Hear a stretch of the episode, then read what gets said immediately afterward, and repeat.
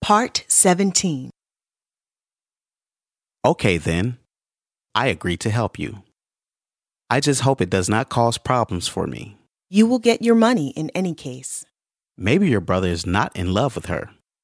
Maybe he will be happy to get rid of her. I hope so. That would certainly make things a lot easier. So, what do you want me to do? First of all, give me his phone number. I can't do that. Why do you want his phone number? You can email him and ask him yourself. I can't ask him.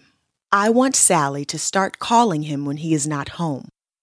She is going to pretend to be his old girlfriend when the girl he lives with answers the phone. Now I see what you are up to.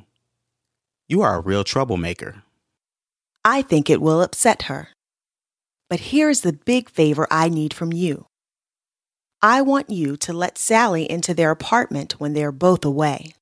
I am not sure I can do that.